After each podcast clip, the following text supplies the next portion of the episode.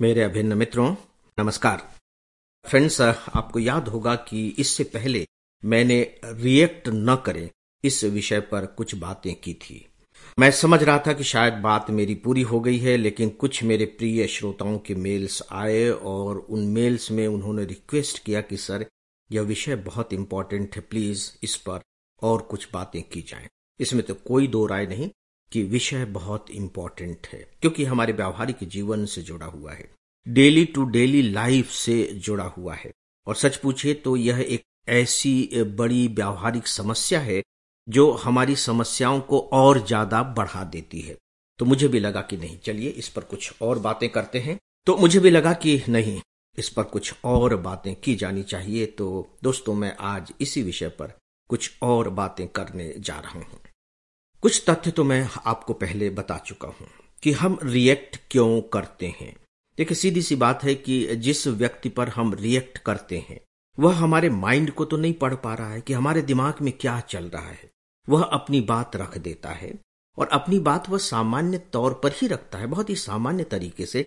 लेकिन चूँकि जो हम सोच रहे हैं, उससे उसका मेल नहीं खा रहा है।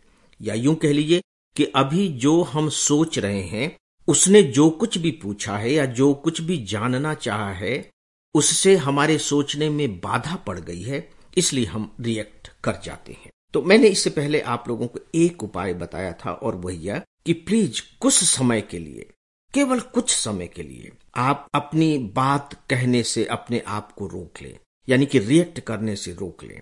केवल कुछ सेकेंड आप देखेंगे कि बात बन जाएगी। लेकिन इसके साथ ही साथ कुछ और भी तथ्य हैं जो मैं आज आप लोगों के सामने रखना चाहूँगा।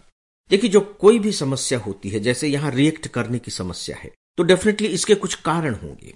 कुछ कारण हमारे अंदर होते हैं, कुछ कारण सामने वाले के अंदर होते हैं।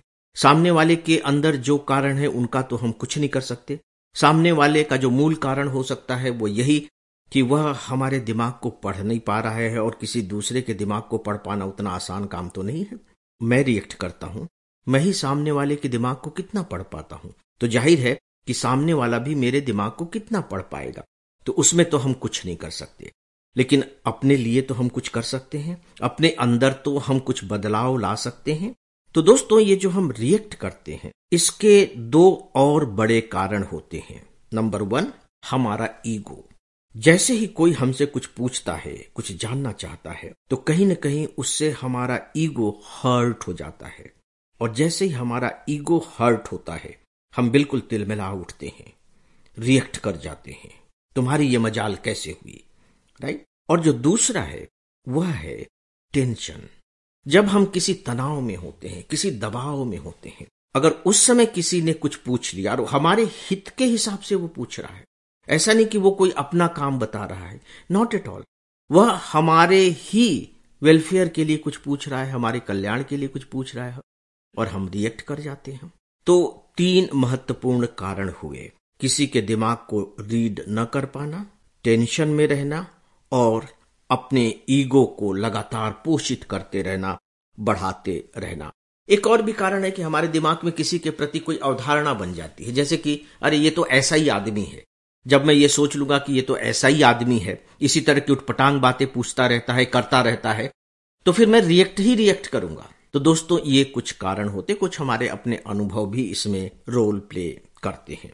इसके बारे में अब मैं आगे बात करना नहीं चाहूँगा, क्योंकि अपने अपने और भी दूसरे बहुत से सबके कारण होते हैं। मैं चाहूँगा कि आप अपने अपने कारणों को जरा ढूँढने की कोशिश करेंगे। जैसे ही आप किसी के प्रति रिएक्ट करते हैं, बाद में ही सही सोचिए कि क्या मुझे ऐसा करना चाहिए था, नहीं करना चाहिए था तो फिर मैंने ऐसा क्यों किया?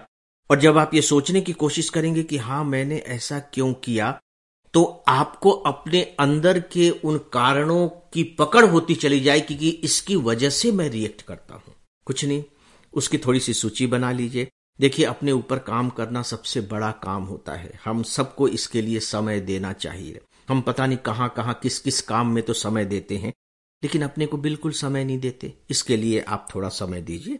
बकायदे एक लिस्ट बनाइए। किन किन के प्रति मैं रिएक्ट करता हूँ। ये दो कॉलम बना लीजिए।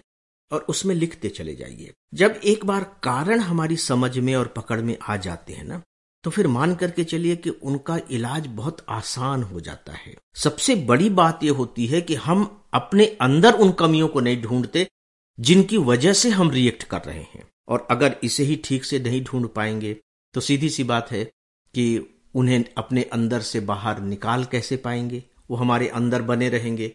कोई फ़र्क नहीं पड़ेगा, फिर चाहे मेरी कितनी भी बातें आप सुने, कितनी भी आपको अच्छी लगे, कितने भी बड़े बड़े उपदेश पढ़ लें, सुन लें, कुछ नहीं होना है। तो दोस्तों, सबसे पहले तो आप ये कीजिए, कल मैं फिर अपनी तरफ़ से आपको जो भी इसके सुझाव हो सकते हैं, वो देने की कोशिश करूँगा। अब मुझे इजाज़त दें।